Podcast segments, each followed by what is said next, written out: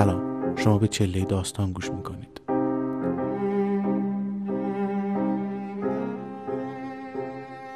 در شب چهاردهم فرزانه شاکری داستان کوتاه چشمهای دکمه من از مجموعه داستان یوز پلنگانی که با من دویدند نوشته بیژن نجدی رو برای شما می‌خونم.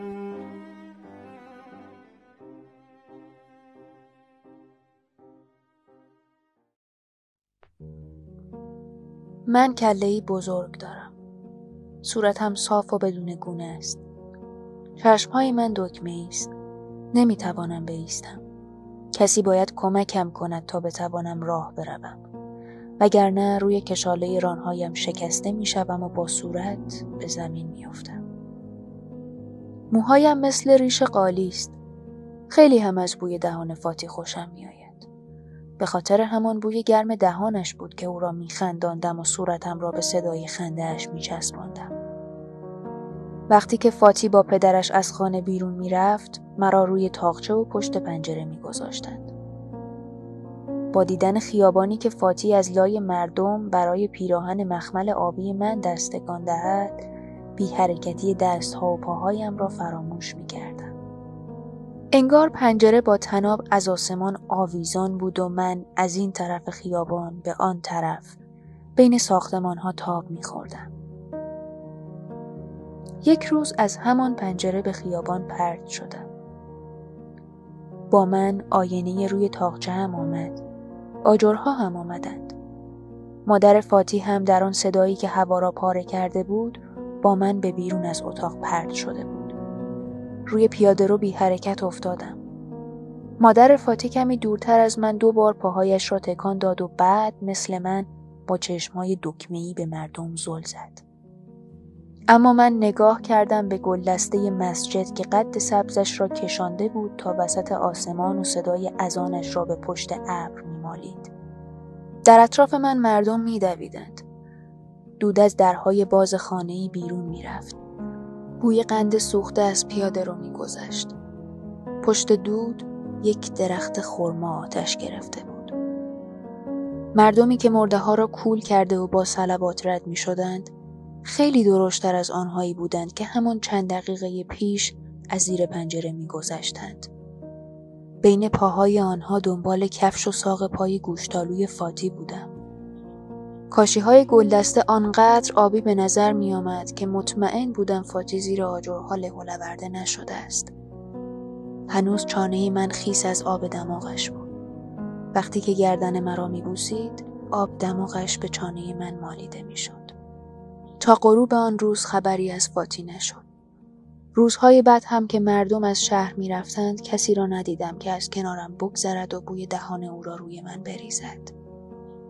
همین که شهر خالی شد من بی آنکه چشمهایم را باز کنم یا ببندم زدم زیر گریه دلم برای شنیدن صدای چرخیاتی مادر فاتی تنگ شده بود روزی که من به دنیا آمده بودم از آشپزخانه بوی پیازداغ می آمد.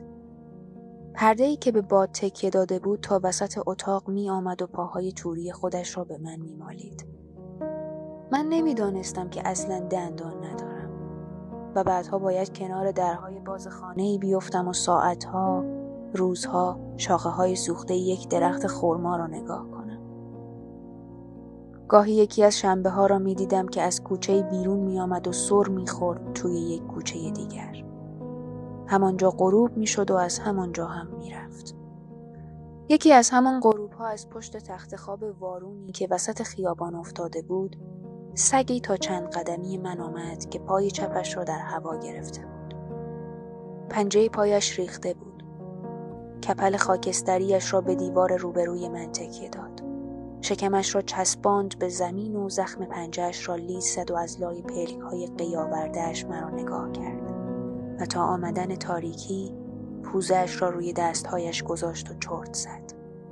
تاریکی که ریخت دوباره کپلش را به دیوار تکیه داد. پای چپش را بالا گرفت و آهسته دور شد. من خیلی ترسیدم. تا صبح با خودم حرف زدم. روزهای بعد خالی بودن خیابان حوصله مرا سر می برد. می دانستم که دستهایم کنار شانه هایم دراز شده و آبی پیراهنم روز به روز رنگ پریده تر می شود. یک شب ساعتها باران بارید و زمین زیر من گلالود شد. دانه های باران در صورتم فرو می رفت. زیر من آب راه افتاد. توی کله من خیز شد. کم کم با تمام اشیای دور تا دورم آشنا شدم. آسفالت خودش را روی زمین می کشید و درازایش را روی میدان خم می کرد. پسر جوانی از وسط کاغذ چسبیده به دیوار چشم از من بر نمی داشت. آنقدر پس کله من روی زمین مانده بود که می توانستم صدای رودخانه زیر پل را بشنوم. حتی صدای عبور آهن را بار اول از آب شنیدم.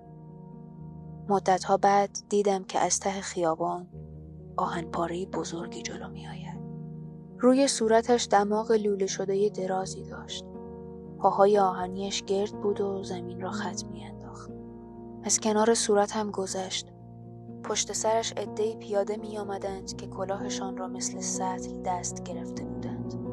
با هم حرف نمی زدند. فقط یکی از آنها که روی آهن نشسته بود به طرفشان داد می کشید. او لحجه فاتی را نداشت و نمی‌دانست که من و درخت سیاه شده خورما نگاهش می‌کنیم. پشت سر پیاده ها دو نفر تخت روانی را می آوردند که مردی روی آن دمر افتاده بود. آنها به حیات مسجد رفتند.